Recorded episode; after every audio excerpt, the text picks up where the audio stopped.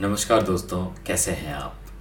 आपके अपने podcast show सुनो मेरी जान जॉय के इस खास एपिसोड में आपका हार्दिक स्वागत है। मैं हूँ आपका हम सफ़र जॉय और इस पॉडकास्ट शो में आपके साथ तय करूँगा चंद लम्हों का वो सफ़र, जिसमें हम ज़िंदगी को थोड़ा बेहतरीन बनाने की, उसे थोड़ा सा बेहतर जीने की कोशिश करेंगे। दोस्तों, आपने मेरी इस कोशिश को जितना सराहा है, जितना प्यार दिया है, उसके लिए मैं आपका बहुत बहुत आभारी हूँ। 1970 में इंदिवर साहब ने कुछ यूँ लिखा था, ज़िंदगी का सफ़र है ये कैसा सफ़र? कोई समझा नहीं, कोई जाना नहीं। है ये कैसी डगर? चलते हैं सब मगर। कोई समझा नहीं, कोई जाना नहीं। दोस्तों, ये पॉडकास्ट आपके साथ मिलकर ज़िंदगी के सफ़र को थोड़ा सा जानने और समझने का मेरा एक प्रयास है। और मेरा मानना है कि ज़िंदगी को थोड़ा सा बेहतर समझने का एक इफ़ेक्टिव तरीका है सक्सेसफुल या कामयाब लोगों की ज़िंदगी के सफ़र को जानना और उनसे सीख लेकर उसे अपनी ज़िंदगी में अपनाना। भले ही हम सबका सफ़र अलग है यूनिक है, लेकिन हम एक दूसरे के ज़िंदगी से काफ़ी कुछ सीख सकते हैं और अपनी ज़िंदगी को थोड़ा संवार सकते हैं। तो क्या आप मेरे साथ ज़िंदगी के इस दिलचस्प सफ़र के लिए तैयार हैं? चलिए। आज का ये सफ़र शुरू करते हैं। एक रोज ऊपर वाले से कुछ पूछने का मन हुआ तो मैंने लिखा था, तू देकर सब कुछ ले लेता है, तू भी जरूरतमंद होगा। मगर शुक्रगुजार हूँ तेरा हौसला, दृढ़ता, सपने वापस नहीं लिए तूने। मगर शुक्रगुजार हूँ तेरा हौसला, दृढ़ता, सपने वापस नहीं लिए तूने। सोचता हूँ मैं यूँ ही तूने इसे क्यों मेरे लिए छोड़ा होगा? तू देकर सब कुछ ले लेता है, तू भी ज़रूरतमंद होगा। दोस्तों, आज की ये अद्भुत कहानी इस सवाल का जवाब है। कहानी 1977 साल की है। ये कहानी एरिजोना, यूएसए में स्कॉट्सडेल नाम के शहर में रहने वाली एक तेरह साल की बच्ची की है। बच्ची का नाम कैथी है और वो एक एथलीट है, स्विमर है, चेयर लीडर भी है। ज़िंदगी से भरपूर कैथी अपने स्कूल की बहुत ही पॉपुलर लड़कियों में से एक है। मार्च के महीने में ये चुलबुली लड़की अपने दोस्तों के साथ शॉपिंग करने के लिए घर से निकलती है और शॉपिंग मॉल में पहुँचने से पहले ही रास्ते में एक स्पीडिंग कार उसे मारकर चली जाती है। एक खूबसूरत चुलबुली, जीवन से भरपूर तेरह साल की लड़की जो एक एथलीट और चेलीडर भी थी, वो एक ही पल में अचल, निस्तब्ध, अपाहिज और निर्जीव की तरह कोमा में चली जाती है। डॉक्टर उसके पेरेंट्स को जवाब दे चुके हैं। उनका कहना है कि कैथी अब उम्र भर बिस्तर पर ही गुजारेगी। उसके चलने फिरने या उठने बैठने की अब कोई गुंजाइश नहीं। डॉक्टर्स कैथी के पेरेंट्स को सलाह देते हैं कि आप उसे किसी नर्सिंग होम में डालकर भूल जाइए। उनका कहना है कि कैथी अब कभी भी चलने, फिरने या सोचने लायक नहीं रही मगर दोस्तों, हालात मुश्किलें डॉक्टर्स कौन होते हैं, मुकद्दर का फैसला सुनाने वाले। अगर भगवान का साथ हो और इंसान हिम्मत करे और कुछ ठान ले तो क्या कुछ संभव नहीं? ये अंधेरा घना छा रहा, तेरा इंसान घबरा रहा। हो रहा बेखबर, कुछ ना आता नज़र। सुख का सूरज छुपा जा रहा। है तेरी रोशनी में जो दम, तू अमावस को कर दे पूनम। नेकी पर चले और बदी से टले, ताकि हँसते हुए निकले दम। ए मालिक, तेरे बंदे हम। ये कहानी जितनी कैथी की है, उतनी ही उसके पेरेंट्स की भी है। उतनी ही एक विश्वास की भी है। कैथी की माँ बीजे वेल दिखती हैं कि एक्सीडेंट के बाद उनमें एक अजीब सी स्थिरता या शांति आ गई थी, जिसे भगवान ने उन्हें कोई सुपर पावर दे दी हो। वो अपना सारा वक्त हॉस्पिटल में अपनी बेटी के साथ बिताती, वो अपनी बेटी को मसाज करती लोशन लगाती पॉजिटिविटी से भरे गाने सुनाती। वो उस हॉस्पिटल के रूम में किसी को भी, कोई भी नेगेटिव बात करने नहीं देती, यहाँ तक कि डॉक्टरों के साथ भी वो लॉबी में ही बात करती। और धीरे धीरे, बहुत सारी मुश्किल रातों के बाद, कैथी में थोड़ी इम्प्रूवमेंट नज़र आने लगी। कैथी को फीडिंग ट्यूब से हटा लिया गया और 11 लंबे हफ्तों कोमा में रहने के बाद कैथी को होश आ ही गया।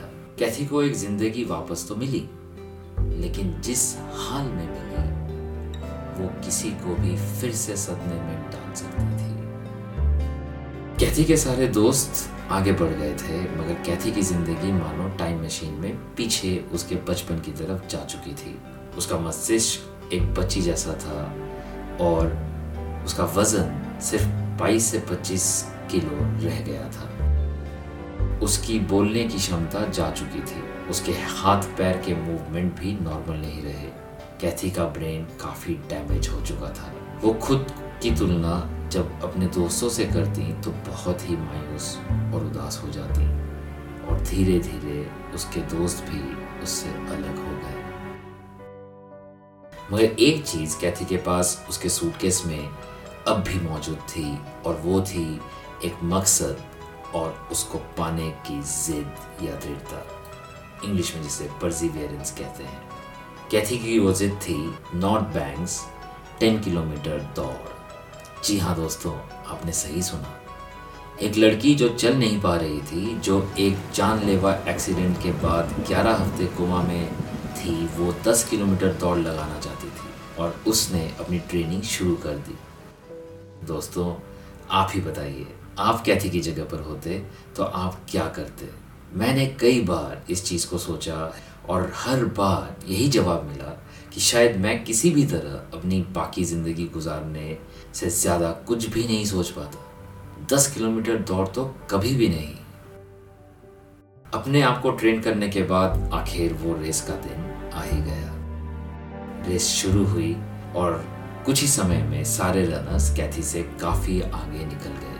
वो उन्हें अब देख भी नहीं पा रही थी। वो अकेले ही अपनी धुन में दौड़ रही थी। एक एक कदम आगे बढ़ा रही थी। उसका शरीर दर्द से चीख रहा था। उसकी दिल की धड़कनें तेज हो गई थी। और फिर वो मुँह के बल गिर भी गई, मगर फिर वो उठी, अपने को समेटा और फिर दौड़ने लगी। बाया पैर आगे बढ़ाती और फिर दाएँ पैर को बाएँ पैर के पास लेकर आती। अनगिनत बार इसी पैटर्न को वो दोहराती गई। सुबह से दोपहर और दोपहर से शाम होने को आई। वो दौड़ के आखिरी चरण तक पहुँच चुकी थी। मगर उनको तब ऐसा लगा कि वो शायद और एक भी कदम आगे नहीं बढ़ा पाएँगी। और तभी उन्होंने अपने स्कूल के दोस्तों को देखा जो कुछ दिनों पहले तक कैथी के अपाहिज होने से, कैथी से अलग रहने लगे थे, दूर हो चुके थे। वही अब कैथी को चीयर करने, उनका हौसला बढ़ाने वहाँ पहुँच चुके थे। और एक नई जोश के साथ आखिरकार कैथी ने रेस पूरा किया। वो दस किलोमीटर दौड़ी। अपनी जिद पूरी की और दुनिया उन पर फिदा हो गई। उस मैदान के हर दर्शक की आँखों में आँसू आ गए। सबकी आँखें नम हो गई थी। किसी ने आज से पहले ऐसी साहस, ऐसी दृढ़ता का प्रदर्शन नहीं देखा था। कैथी मिलर रातों रात आइकन बन गई। वो एक मिसाल बन गई साहस का, दृढ़ता का परसिवियरेंस का। इस रेस के लिए उन्हें most courageous athlete in America का अवार्ड मिला और फिर इंटरनेशनल अवार्ड फॉर वैलर से उन्हें सम्मानित किया गया। और फिर वो हाई स्कूल से स्ट्रेट ए ग्रेड में ग्रेजुएट भी हुई और आगे चलकर कैथी मिलर पर एक फ़िल्म भी बनी। हम होंगे कामयाब, हम होंगे कामयाब, एक दिन। मन में है विश्वास, पूरा है विश्वास। हम होंगे कामयाब, एक दिन।